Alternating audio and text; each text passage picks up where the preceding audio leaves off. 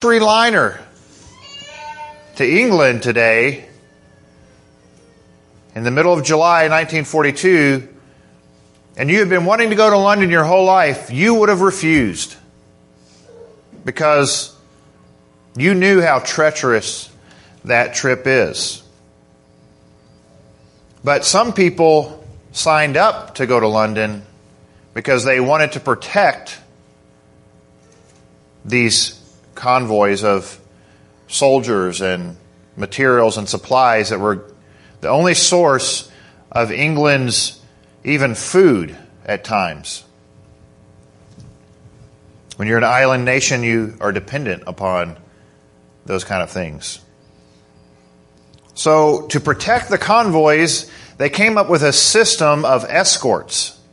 These escorts were destroyers and what are called corvette um, warships, which were smaller, much more agile, and, and could get, get around quick. And on these ships, they had specialists. They had radar specialists, sonar specialists, and they even had HFDF specialists. And those of you that don't know what that means, I didn't. It's a high frequency distance finder.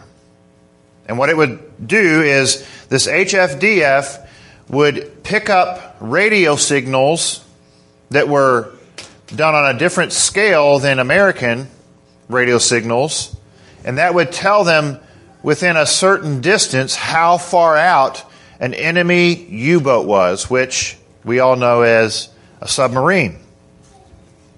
But that only worked when the U boat was above water. Just like radar on these ships could give them a bearing or where that enemy was based on when they were above water.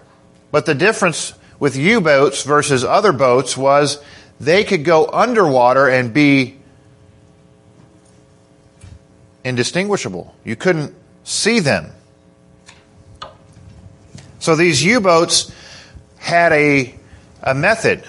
They would stay underwater during the day so that ships and um, aircraft couldn't see them and at night they would come up to play. Not really to play, but to attack convoys. And these U boats would come in together in a wolf pack, is what they called themselves, which is very interesting. If you're seeing a lot of parallels to the Christian walk, which is why I'm using this example. They call this in German Rudeltaktik. That's a wolf pack, apparently, in German. And so the wolf pack, just like a wolf pack in the wild, sleeps in the day but comes out at night to find prey. So they also had sonar. Sonar is the ship sends out a signal, and when it hits an object, it bounces back. Or they're also listening for the propeller of the U boat. And based on research that they did, they were able to figure out if they heard this sound at a certain frequency, then that means it was that far away, and they could figure out where a, a submarine was underwater.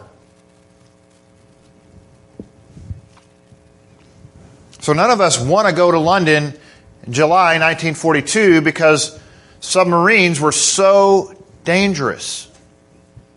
But to fight that, the United States, mainly with England, had figured out ways to keep the wolf pack at bay. Yet, in the Battle of the Atlantic, 3,500 ships were sunk. 3,500. That's incredible, the amount of weight that's sitting at the bottom of the Atlantic Ocean. Over 72,000 people perished on the way there. Soldiers,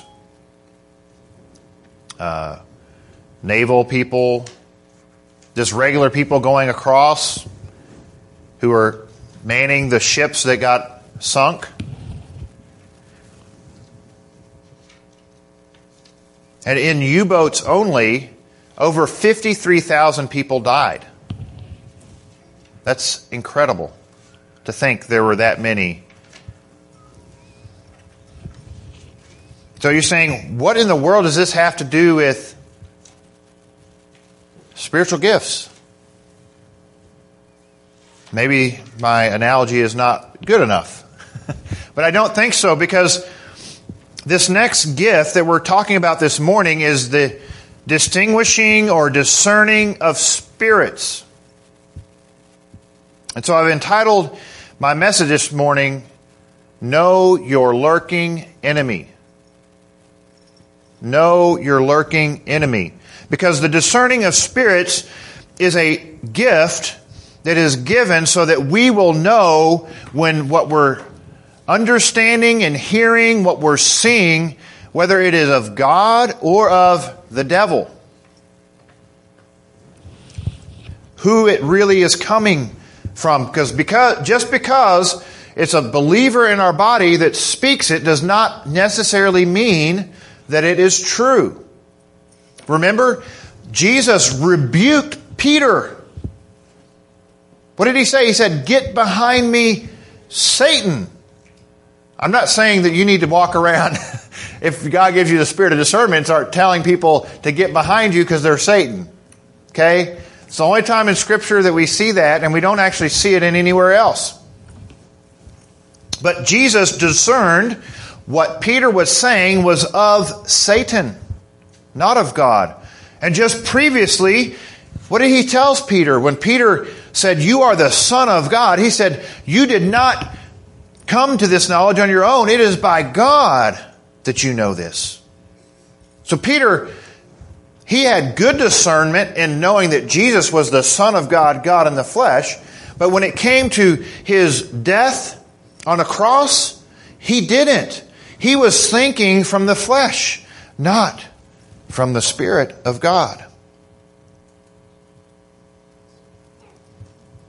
So this idea of distinguishing or discerning, it's discerning between two. That's why we have the first two letters DI.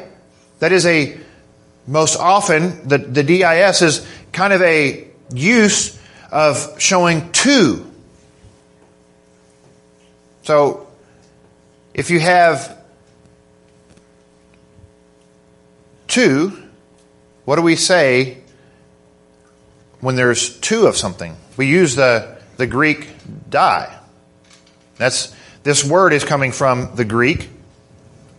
And this word is the idea of being able to distinguish between one layer and the other. In Job chapter 37, verse 16, it is used to describe the layers of the clouds. This same word in the Septuagint. So, it is a distinguishing, being able to see the difference between the two. And why would this be so important for the Christian life. And I will tell you why. We're at war. This is not peacetime. It's never, since the coming of Christ, we have not been at peace. We have been at war because the devil is going about like a roaring lion, seeking to kill, steal, and destroy you. To destroy us as a church, to destroy you individually, to destroy your family as a husband that you guide, as a mother, the children that you are guiding. The devil only wants to destroy us. He doesn't care how it works. He'll do everything he can, and he is not below or above, depending on how you look at it, cheating. Right? He doesn't care. Yeah, make a let's make a treaty with the devil. See how that works out. England figured that out with Hitler. let's just appease him. Let's appease him because then he'll stop. No. Eventually, the devil will encroach on your own territory. You say, oh, it's okay. He's just bothering these other people. No big deal. No, he's coming for you. And so this is why we need to be able to distinguish between what is of God and what is of the devil. And that's why I believe it's listed here. It's not, it shouldn't be like this minor spiritual gift in our body. It should be up there because we need to distinguish spirits in all areas, whether it's miracles, prophecy, words of knowledge, words of wisdom, speaking in tongues with interpretation. We need that in this church. We need that in our daily lives. So to, to relegate distinguishing of the spirits to a lower level of Christian spirituality is honestly suicide. Could you imagine if one of those destroyers going out said, you know what? We could be so much faster if we took the radar out and we took the sonar out because we would be so much lighter. We could just get around all over. Would that make sense? No, because then they would not be able to know where their enemy was. Yes, those radar machines were heavy and the sonar machines were heavy. The HFDF machines were heavy. So it could have helped their speed, but it would have diminished their ability to defeat the enemy and likely would have led to their imminent death. Because that submarine could have got up right underneath and just shot a torpedo and done. They're, they're down. They're out. They can't, they can't even protect the people that they're supposed to be there to protect. So, why do we need this? Because we're at war. And why is it so important? Well, look with me at John, 1 John chapter 4. So, beyond the fact that we're at war, what does Scripture say? So, John chapter 4, verse 1 says, Beloved, do not believe every spirit, but test the spirits to see whether they are from God. Test the spirits. Don't, don't just believe everything that you see or you read because it's not necessarily from God. Because many false prophets have gone out into the world. There's plenty of false people out there prophesying in the name of God but are not of God. Just think about this.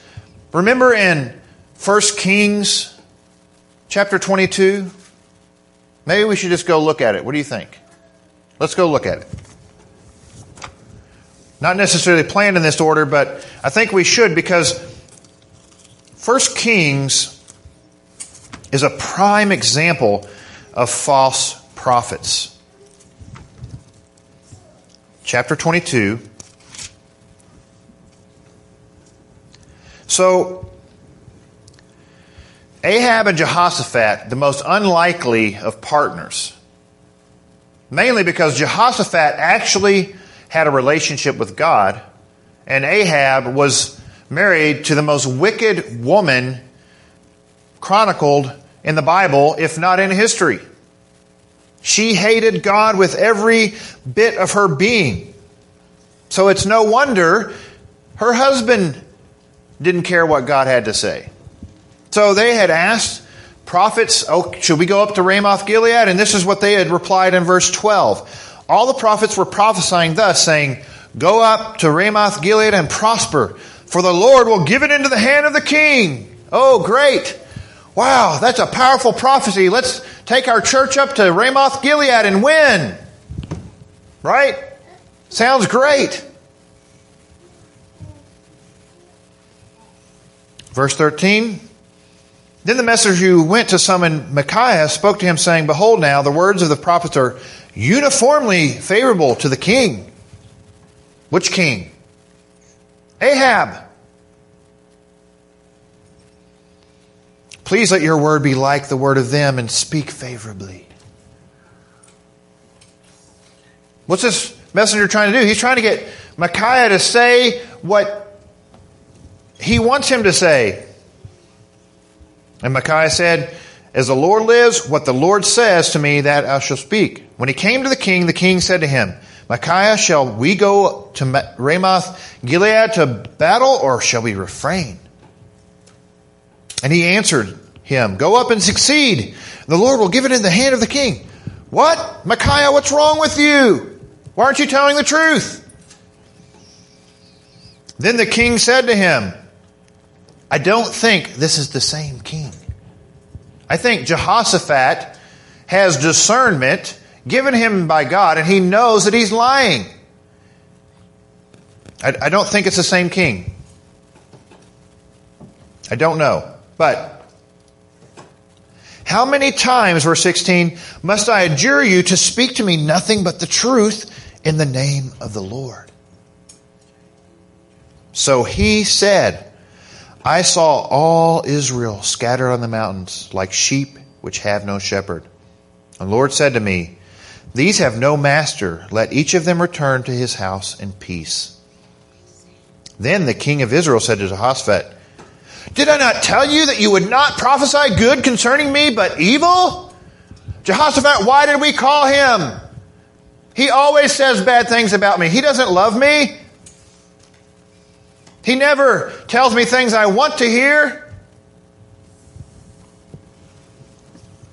And Micaiah said, Therefore, hear the word of the Lord. I saw the Lord sitting on his throne and all the host of, handing, of heaven. This is such an interesting scene. It's like we're at the throne room of God. And all the hosts of heaven standing by him on his right and on his left. The Lord said, who will entice Ahab to go up and fall at Ramoth Gilead? Wow, what a picture. Then a spirit came forward and stood before the Lord and said, I will entice him. And the Lord said to him, How? And he said, I will go out and be a deceiving spirit in the mouth of all his prophets. Is it possible that some of these prophets had actually spoken truth before? Maybe. I don't know. But this time, this spirit came upon them and they began to speak uniformly favorable words about this battle, that it would be for his good. And then he said, the Lord said, You are to entice him and also prevail. Go and do so. And this is Micaiah at the end. Now therefore, behold, the Lord has put a deceiving spirit in the mouth of all these, your prophets. And the Lord has proclaimed disaster against you. It reminds me you know, we said this about prophecy. Not all that claims to be prophecy is prophecy. Not all that claims to be a miracle is a miracle. Not all that claims to be healing is healing. Well, U boats had a tactic to keep people from figuring them out. And the Germans called it a Pillenwerfer. Werfer. I don't know how to say it. But it's a cylinder like this that's filled with calcium hydride. And when it, they would put it in the, the torpedo tube and shoot it out behind the chip, the, the submarine, and it would, the calcium hydride, when it got in there, would throw out hydrogen bubbles. And it would cause it to spin like a propeller. And so when the sonar guys were listening for the ship, they would hear this and they would think that it was the submarine. So then they would have their bearing based on that decoy, that false signal that they're getting. And when they would get close, they would throw their depth charges over at that device and it would do nothing. Why? Because the enemy has left a decoy so that they could get away, or maybe even they could get around and get a, a shot on the ship by sending out the decoy. But there were some sonar techs that were so good at listening. They knew the exact sound of a submarine um, propeller, and they knew the sound of this Pillenwerfer, as they were called, that they could discern between the real submarine and this decoy. Because they were trained, they understood that there was this decoy out. And so these decoys, while they were useful in the beginning, as sonar techs became better and better listeners, they could discern between the two. I think that idea translates to the Christian walk. We, we need to learn to discern as well. We need to be discerning. There's actually a, a verse, and I've forgotten to write it down, but uh, talking about us um, building up ourselves in discernment, and being able to discern more and more as we grow in the Christian walk. So back to 1 John chapter 3, verse 2. So there's pl- plenty of false prophets in the world. And it's not just Old Testament. There are New Testament false prophets. How many times does Paul in his epistles warn the church of wolves who are coming in to ravage the flock? He tells Timothy that. He tells the Ephesian church that in the book of Acts. There's a wolf pack coming, and they want to destroy the church because they know if they can separate a few people, they can destroy them. The convoys were more were safer together than apart. They realized that early on in the war.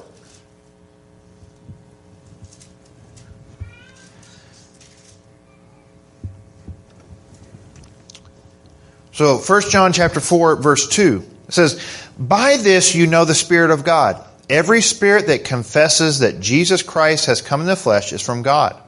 And every spirit that does not confess Jesus is not from God. This is the spirit of the Antichrist, of which you have heard that it is coming and now is already in the world." So we need to be discerning and this gift of discernment is for the common good, remember? It is distributed by the Spirit to whomever it will. And this Spirit may be in conjunction, and I wouldn't be um, surprised if it was in conjunction that with someone who has the gifts of miracle, gifts of healing, gifts of prophecy, that, so that you may discern when it is the Lord speaking to you and when the devil is trying to get you to move in your own fleshly desires, like Peter did.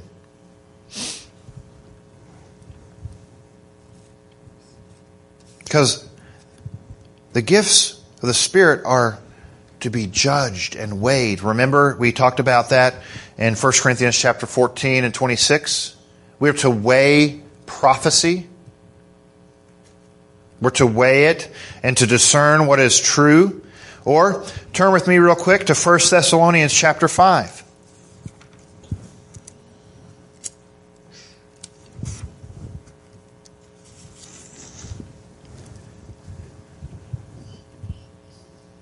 Verse 21.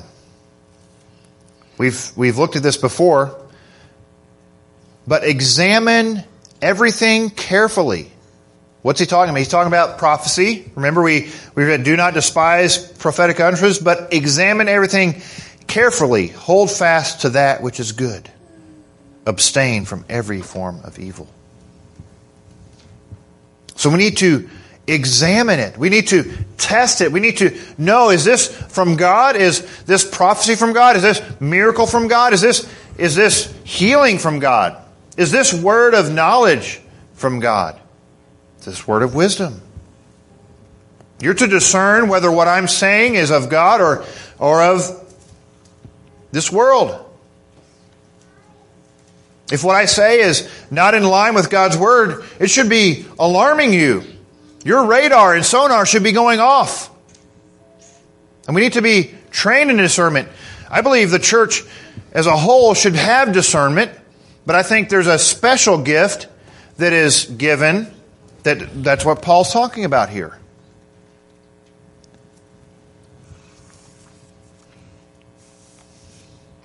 I'm not going to lose this analogy of the battleship or the destroyer when we talk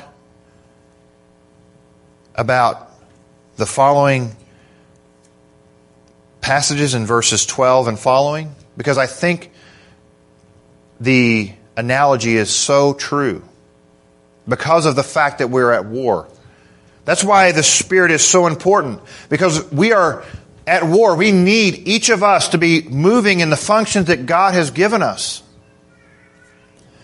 Imagine if the radar tech and the sonar tech decided to flip places. The radar tech, he's great at reading the radar and saying, okay, this is exactly this far, and it's in that bearing, such and such. But what about the, the sonar tech? He comes up and he's like, What is this? I have no idea. My, my ears are trained, but my eyes aren't trained to do that. And then the, the, the radar text comes down he's like, All I hear are bubbles. I don't know what. This guy's crazy. How does he hear anything? Right? So each of these men have been trained specifically for the purpose for which they are serving. And that is what the church is. We are all called to be used. Neither the sonar tech nor the radar tech are of greater value. They both have their place and their use. At sometimes the sonar tech is more necessary than the radar tech, and at other times the opposite. At night, the radar tech is very important because these subs aren't afraid of being sighted, so they're running at full speed on the top of the water. The radar tech is great. At, at night and during the day, that sonar tech is far more important because these ships, these U boats are going underwater. So there's, depending on the time of day, they each have a role. And in the same thing in the church. There will be seasons when we will see, I believe, when the Spirit begins to move in the way that we're preaching about, that some gifts will be more evident than others. But they're all important. And so, yeah, we may be seeing more prophecy or something, more healing in one area, but there, those other things should be functioning at the same time.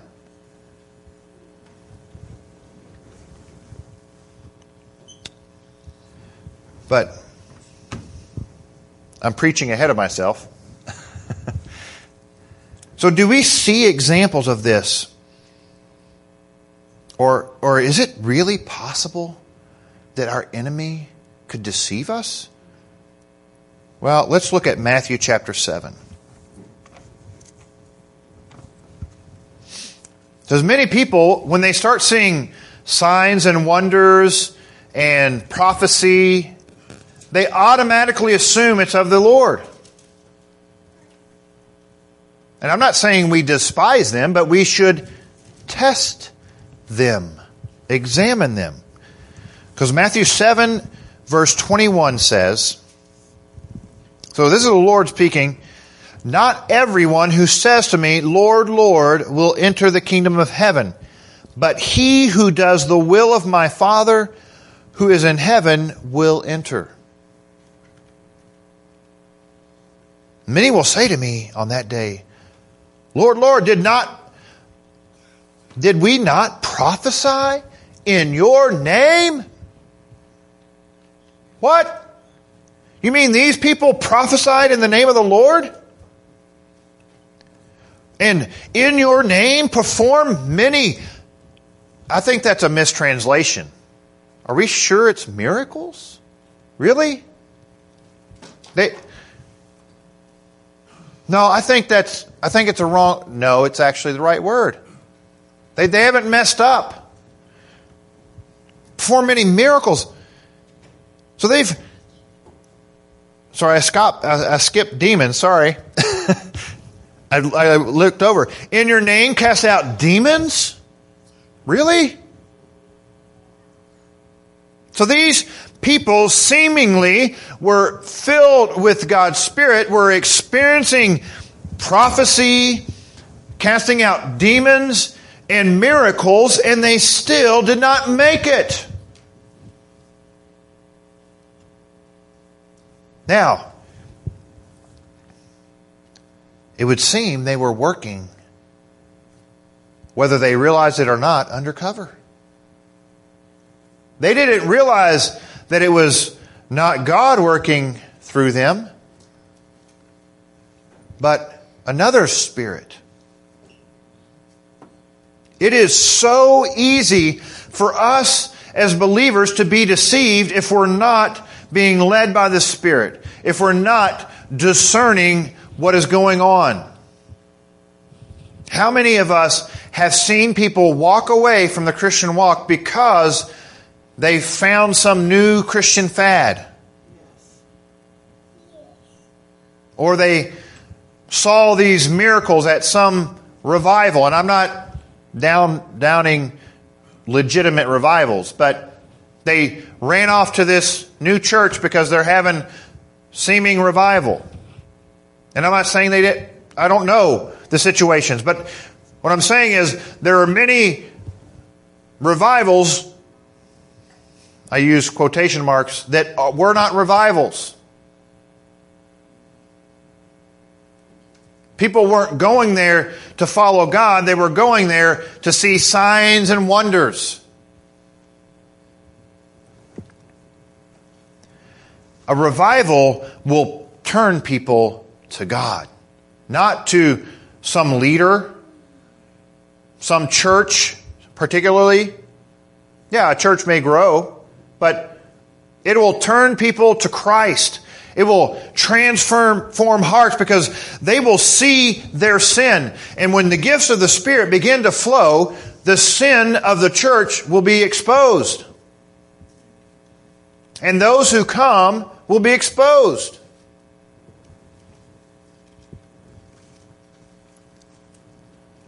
So we see discernment is so important because just because even we think we're casting out demons in the name of the Lord, we, if we're not moved by the Spirit, could be false prophets, false workers of miracles, and not even make it. So we need to be discerning. We need this gift of discernment in our church because that discernment could help our church when a false teacher or a wolf in sheep's clothing shows up. When that submarine decides to sneak in under the cover of night so that it can begin to sink ships in our midst.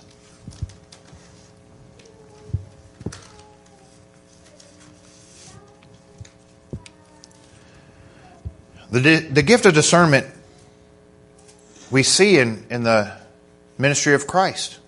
In John 1 47, Nathanael comes to the Lord, and what does Jesus say? He says, In you there is no spirit of guile.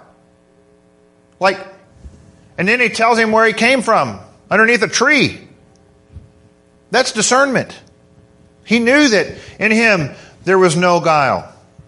Or in Mark 2, verse 8, it says that Jesus, in his spirit, perceived that the Pharisees or the scribes questioned in themselves.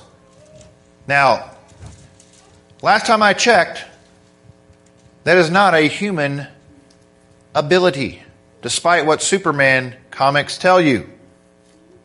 Which, I don't know. Can Superman read minds? I don't know. I don't know. Apparently, see, I don't know comic books very well, but I'm sure there's some superhero that can read minds, supposedly. But guess what? The Spirit, His Spirit perceived. Guess what? In the New Testament, the Spirit of Christ is always related and is the Spirit, the Holy Spirit. It's referring to that. Every time you see a reference of that, you see it them aligned together. Especially in the writing of Paul. Which is pretty interesting to think about. So the Holy Spirit within Christ perceived, discerned that they were questioning in themselves, inside them. They weren't speaking it out loud. They weren't whispering it like that. No. He read their minds by the Spirit, not by human ability.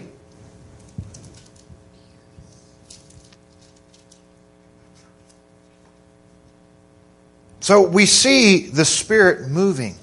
Many people want to say, well, this discernment only affects and is only speaking about prophecy. I, I disagree. I think Paul is actually applying it to every gift that precedes it. I think that's why it's the last in that list before tongues and interpretation of tongues. I think tongues and interpretation is last because that was the gift that the, the Corinthians thought was the most spiritual. And what's God saying through Paul? He's saying that all gifts are of equal value in the church. They each have their, their purpose.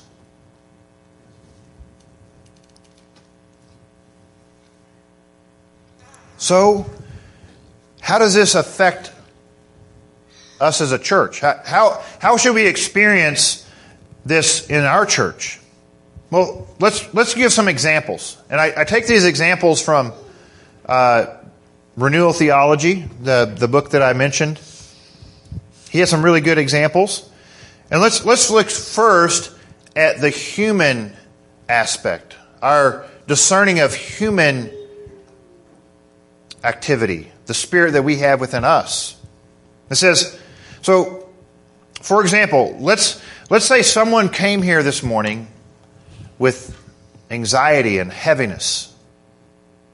And the Spirit desired to move, but this anxiety and heaviness is, is keeping that person from entering in and, and moving by the Spirit, and, and it's causing a, a uh, I'm going blank, a hindrance to the Spirit. So, God could put it on someone in this church's heart hey, so and so is experiencing heaviness and anxiety. We need to minister to that. or it may be, Lord, I, I, the Lord may say to you, to say, I, I sense that someone in this body is sensing heaviness and anxiety this morning. We need to deal with it so that the Spirit can flow. That person that came in, they may not even realize that they're, they're under a spirit of heaviness and, and anxiety. And when that discernment is spoken to the body, that person is able to be ministered to, and then the church is encouraged, and the body begins to function properly. The hindrance to the Spirit's flow is taken away. I think that's a, a very good example of how it would work in the gathered body. Another is, let's say someone came here with a headache and they're asking for healing. And somebody in the, uh, else in the body is sensing the gift of healing that God wants to heal this person, but they feel a hindrance. And then someone else with this gift of discernment over here is saying, God shows them that there's, that this headache is actually the result of bitterness that needs to be dealt with. So, the discerning over here deals with bitterness. The church and that person repents of their bitterness, and then the person who is feeling led to speak the word of healing that the Spirit has given them is free to move, and then we see a healing, a headache taken away. Or that's a minor issue. I think there could be a lot greater and, and other. But in this way, in the church, we should experience healing in the body. Sometimes there are hindrances. Sometimes there are things that we need to discern so that God can begin to heal in our body. And I believe He would give that to us through the gift of discernment, distinguishing of spirits. And it could be also a positive thing. Maybe the Lord gives you a discernment to encourage a brother the Lord wants to encourage you that He sees your love or your compassion. He's desiring that you would do this. Or it may even be, maybe the Lord gives Joel a, a word of discernment saying that, uh, I don't know who I should pick on, but that Joseph is supposed to prophesy. And Joseph has been, you know, he's sensed that, but he's, he needs that encouragement. And so when Joel does that, then Joe feels free to prophesy because he's had confirmation from the Spirit that he's supposed to prophesy what God has shown him. There's many ways in which discernment in the church is not always negative. It can also be a positive thing where we're rejoicing that God not only showed Joseph to prophesy, but showed Joel that Joseph needed to be encouraged in that. And then we can all be in awe that God is working individually but corporately at the same time for the growth of the church. Then there's the demonic realm. I mean, this is what most people think about when they think of discernment being able to discern between the demonic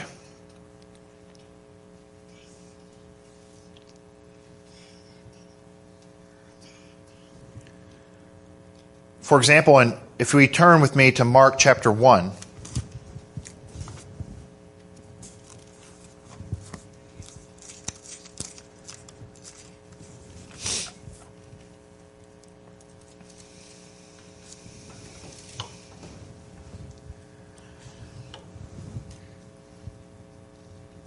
verse 23. So Jesus in Capernaum, Sabbath, and he had been preaching, teaching, and they were all amazed at his authority with which he taught. In verse 23 it says, Just then there was a man in their synagogue with an unclean spirit, and he cried out, saying, What business do we have with each other, Jesus of Nazareth? Have you come to destroy us? I know who you are, the Holy One of God. And Jesus rebuked him, saying, Be quiet and come out of him. we see here the demonic realm is trembling at the power of Christ, his authority. And it says, throwing him into convulsions, the unclean spirit cried out with a loud voice and came out of him. And it just confirmed his authority, not only in teaching, but his power over Satan.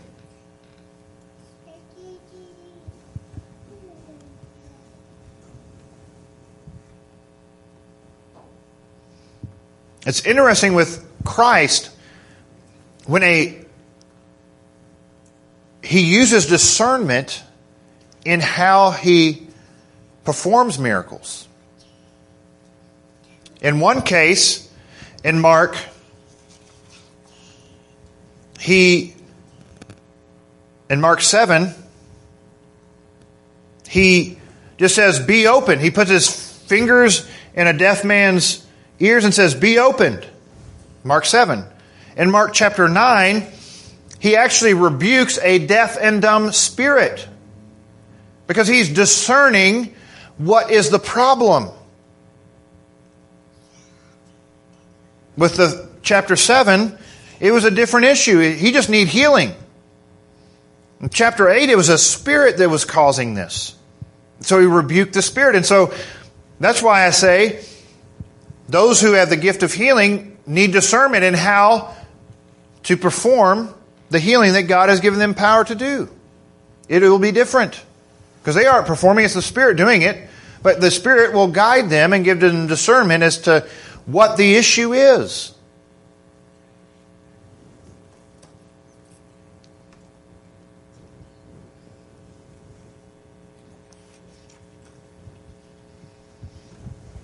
Or turn with me to Acts chapter 5. This is a, a very um, telling passage. You don't hear people preaching out of this unless they want to make sure someone in the church knows that they're in the wrong and maybe God will strike them down. Well, maybe not. But I haven't heard this preached as an encouraging story very often. so let's read it. Verse chapter 5 verse 1. But a man named Ananias with his wife Sapphira sold a piece of property. So how many of you are going to go out and name your kids Ananias and Sapphira now? Okay. And kept back some of the price for himself with his wife's full knowledge, and bringing a portion of it, he laid it at the apostles' feet. Oh, great. He's wanting to give a gift to the Lord. But Peter said, Ananias, why has Satan filled your heart to lie to me? Is that what he said? No, to lie to the Holy Spirit and to keep back some of the price of the land. So, is the problem that he is keeping back money? No. The problem is he's lied and said he's giving all because that's what everybody else was doing. So he was trying to make everyone think, oh, Ananias, he's such a spiritual man. He's, he's so giving and loving of the Lord.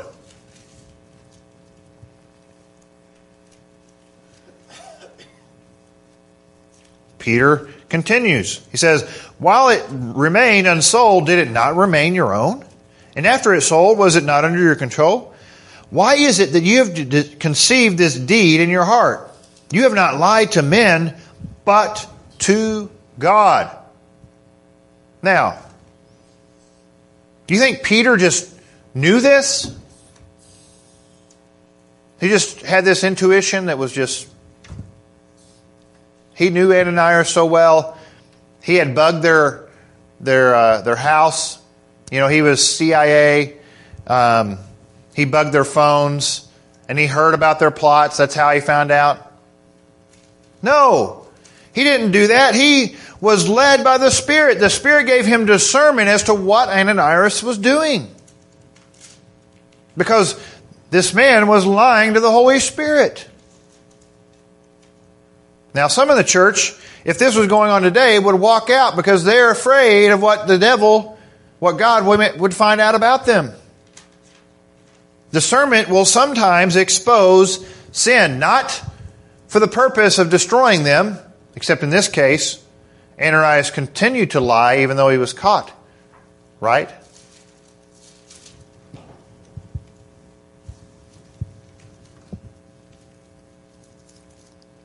Because in verse 5 it says, And as he heard these words, Ananias fell down and breathed his last.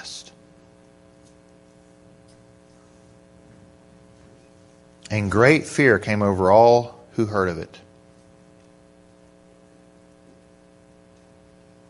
It's interesting, they still buried him. They showed respect to his body, which is pretty interesting. Despite the fact that he died in sin, not really related to this message, but just something interesting to note. Verse 7 Now there elapsed an interval, interval of about three hours. And his wife came in, not knowing what had happened. And Peter responded to her, Tell me whether you sold the land for such and such a price. And she said, Yes, that was the price. Then Peter said to her, Why is it you have agreed together to put the Spirit of the Lord to the test? Behold, the feet of those who buried your husband are at the door, and they will carry you out as well. Whoa. If you were lying to the Holy Spirit and saying you were walking with God, I'm pretty certain you would have left the church at this moment.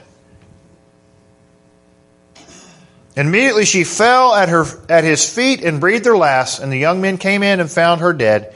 They carried her out and buried her beside her husband. Now, try explaining this to a coroner. what happened? Oh, I was telling her that the Holy Spirit was going to kill her, and he did.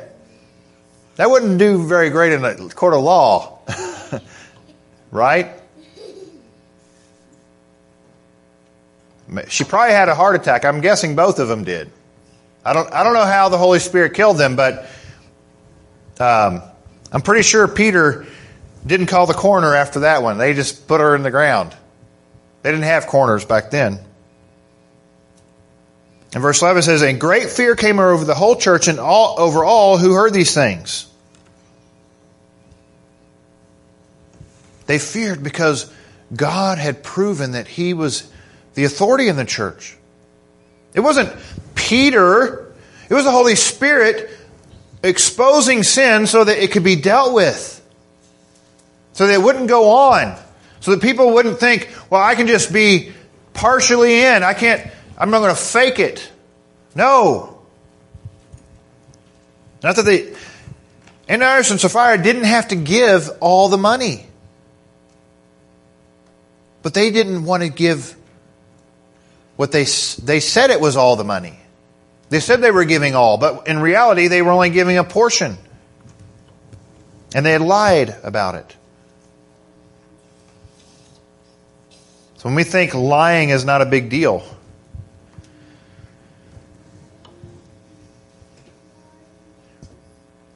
or turn with me now to Acts chapter 16. So we've seen Peter given the gift of discernment. Now we're going to see Paul given the gift of discernment. Chapter 16,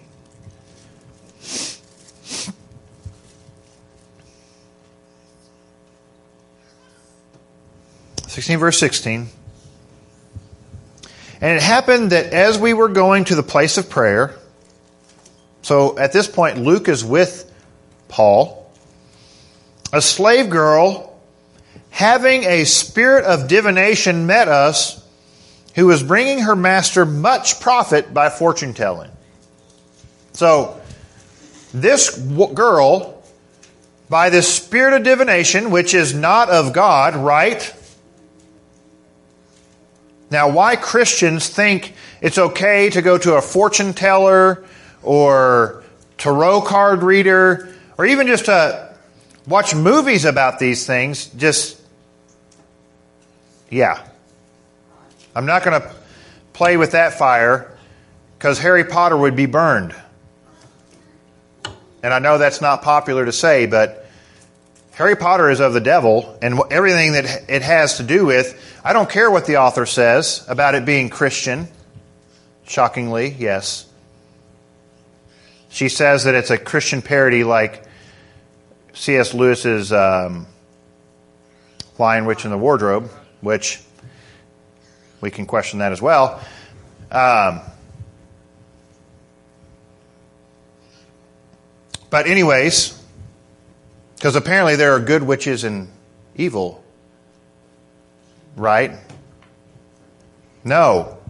None of the above. Anyways, complete side note. I wasn't even going to say anything.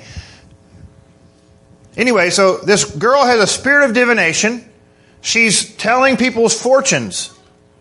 And apparently she's pretty good at it because her master was making money from her. Because it says he was making much profit from her. So what, is she, what happens? Verse 17. Following after Paul and us, she kept crying out, saying, These men are bondservants of the Most High God who are proclaiming to you the way of salvation. Is that that bad? Is that a, is that a false message? No, actually, it's not. She's actually saying the truth. The problem is the Spirit which is giving her this information. And this should warn us as believers. Just because someone can say truths about you that no one else should ever know does not mean that they're speaking by the Spirit of God. So we need to be discerning. If that person says, oh, God told me this about you, and then they direct you to do something that you know is not the will of God, just because they are able to discern something that is un, that's true about you that no one knows does not mean that they're speaking from God. Because right here, Paul does not skip a beat. He's not like, wow, ooh, yeah, I like it when I have a, a herald going before me telling everyone what I'm doing. No, he, he discerned immediately.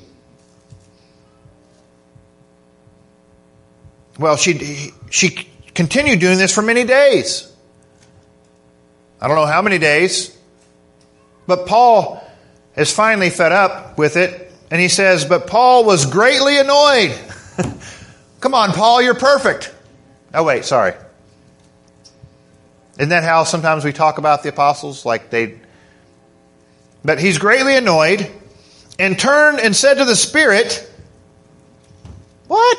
He knew it was a spirit the whole time. He didn't just deal with it. I don't know why, but it says, he turned to the Spirit and said, I command you in the name of Jesus Christ to come out of her. And it came out at that very moment. Would Paul have dealt with her if she had just done it once? I don't know. God knows. Maybe that's why God calls her to follow them and annoy him so that he would do what she, he wanted him to do, to deliver her.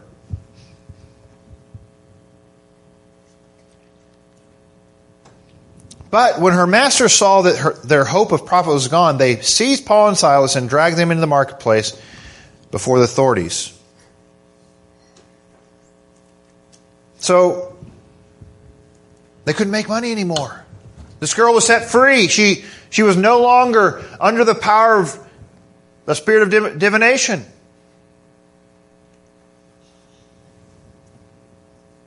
So, in demonic oppression, we need to have discernment, just like Paul.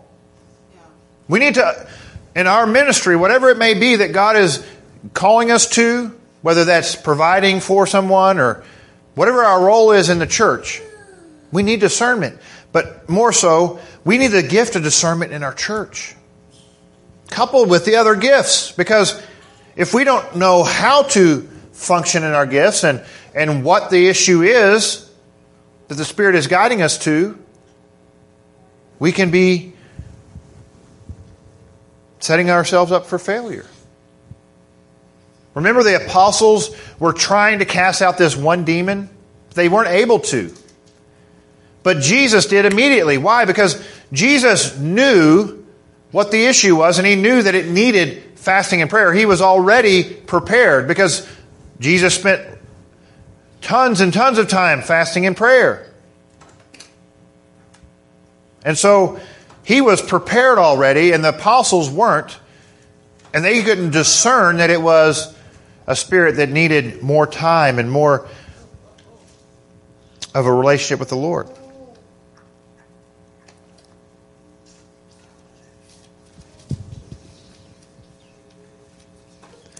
I mean, Paul and his companions, they could have just said, you know what? I think that's from the Lord. She must, she must be led by the Spirit. You can come with us, young lady. Keep going with us. This is great. No, but they, they knew how to hear. They were listening through sonar. And they could tell the difference between the submarine propeller and that Pillenwerfer we were talking about. They could tell ah, this is a decoy, this is fake, this is not of God, this isn't the true. We need the Spirit of God to move so that we can defeat our enemy, that this girl can be set free.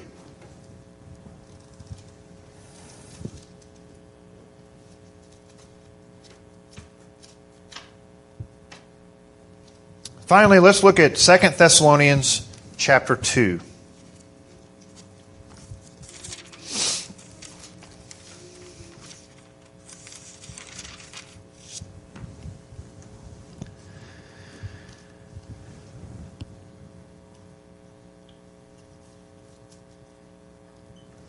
In verse 3.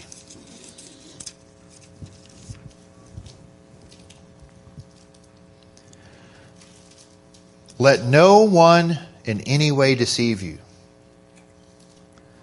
For it will not come unless the apostasy comes first and the man of lawlessness is revealed. And the son of destruction, who opposes and exalts himself above every so called God or object of worship, so that he takes his seat in the temple of God, displaying himself as being God. Do you not remember that while I was still with you, I was telling you these things? And you know what restrains him now, so that in his, in his time he will be revealed. For the mystery of lawlessness is already at work. Only he who now restrains will do so until he, he is taken away. Then that lawless one will be revealed, whom the Lord will slay with the breath of his mouth and bring to an end by the appearance of his coming. That is, the one who is coming is in accord with the activity of Satan, with all power and signs and false wonders, and with all the deception of wickedness for those who perish, because they did not receive the love of the truth so as to be saved. We are at war. We need to know where our enemy is lurking. We need the discernment of the Spirit to know what is of the devil and what is of God. And more so today than ever as the days draw near. The devil is continuing to deceive many people that we know and love. Family members,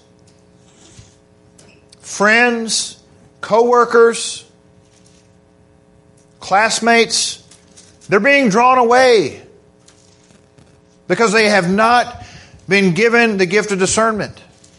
They have chosen not to discern because that is a, a rule that for all Christians, we all should be discerning. But the gift of discernment is something at a higher level. Doesn't make you more spiritual necessarily.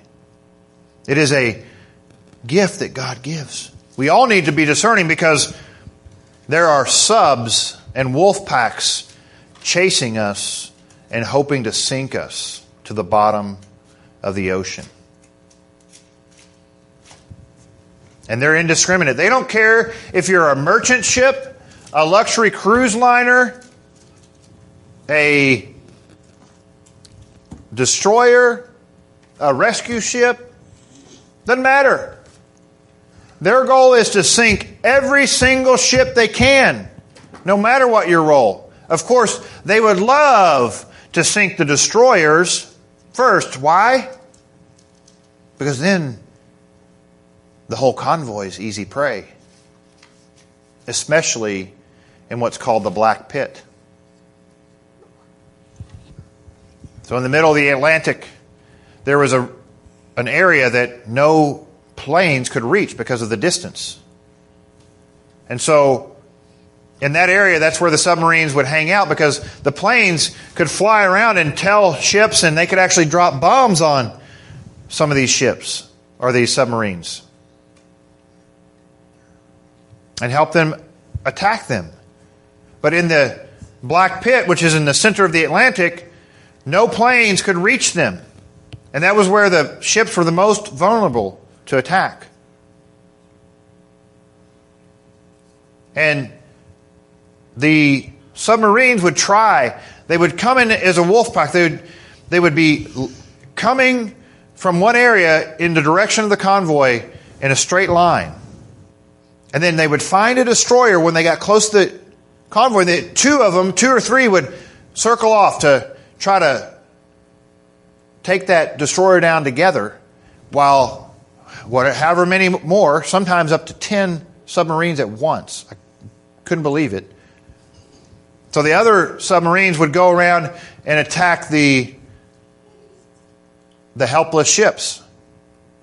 While this other destroyer was trying, was being attacked by two or three submarines over here. Isn't that how the devil does it? He wants to take down those who are willing to fight, to take out the enemy. He wants to take down those in the church at all levels. Why do you think we see so many headlines about a pastor falling into sin? Or we see this person who has been given the gift of prophecy falling into sin, or someone who's been given a gift of healing. And then, who are the first people to label those people as heretics and false? Churches that disagree with the gifts. The devil wants us to believe that the gifts aren't for today so that he can just make easy prey of us. And I'm tired of it. I'm tired of seeing churches falling apart because we have decided that God doesn't move like He used to. And He does. And He's doing it. And I believe that today and tomorrow and in the future we will begin to see that in our church.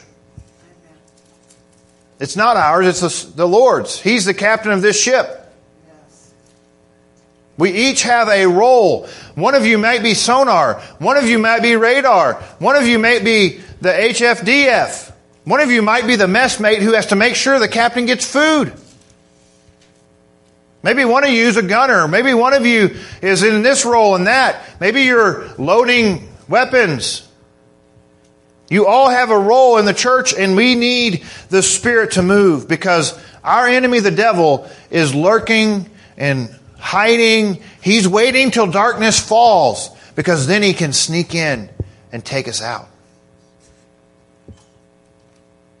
He wants us to live in the dark. We need the Spirit so that we can see at night. One last analogy. Near the end of the war, they figured out how to mount a big spotlight on planes. Huge. They call it the Leigh light. Or lay light. I don't know how you say it. It's a British guy's name.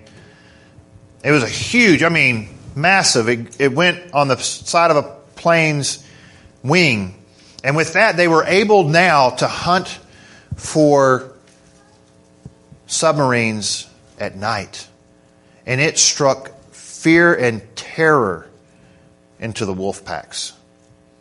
That these no longer, it actually now, the, the thing is, the submarines could not see the airplanes at night. They couldn't hear them over the sound of their submarine engines. So at night, they used to, at night, they would come up at night and, and recharge their batteries and get air. Because the ships couldn't see them. And so, and then at daytime, they would go underneath. Well, now they had to switch their schedules because at night the airplanes were flying around with destroyers searching for submarines that were up trying to get air with this spotlight, shining light on where they were. Pretty spiritual application, right? I think that's why we need all the fruits of the Spirit. We need the gifts of the Spirit. We need the Spirit to be moving because we need every tool that God has given the church to overcome. And the gifts are a part of that. It's not about us becoming some extravagant circus. That's how some people want to label the gifts moving. It's about us being a battleship or a destroyer going about doing our business to destroy the works of Satan in our lives and in the lives of people God has put in our path. There are people out there that are merchant ships that the devil is seeking to sink, and we are called as a church to destroy the devil. To take back what the devil is seeking to destroy. Let's pray. Father, I pray that we would seek earnestly your spiritual gifts, or that you would begin to move in us, that we would discern individually as a body, as a church, for our families, but Lord, especially that you would give the gift of discernment to members of our body. That we would begin to be able to see those areas of our lives that need to be dealt with. Lord, anything that is hindering the move of your Spirit, Lord, I pray that you would, through the gift of discernment, expose it so that repentance and deliverance can come. Lord, if encouragement needs to happen, if someone has been led by your Spirit to begin to, to move in any of the gifts that we've talked about already or the ones that are coming, Lord, that you would give us discernment to be able to encourage one another. Lord, we need everything you've promised. Not because we want to make a name for ourselves, but Lord, we want to have the victory over the devil. We want to make it. We want to make it to London. We don't want to be sunk in the middle of the Atlantic. Lord, give us eyes to see and ears to hear. Lord, as we worship you here shortly, I just pray that we would worship you with all of our hearts. Father, we glorify you for who you are. and We thank you for your faithfulness to us. We trust, Lord, that you will go with us and give us strength here today, tomorrow, the next day, on and on, Lord, throughout the rest of our lives so that we could know your presence daily. We thank you for this in Jesus' name. Amen.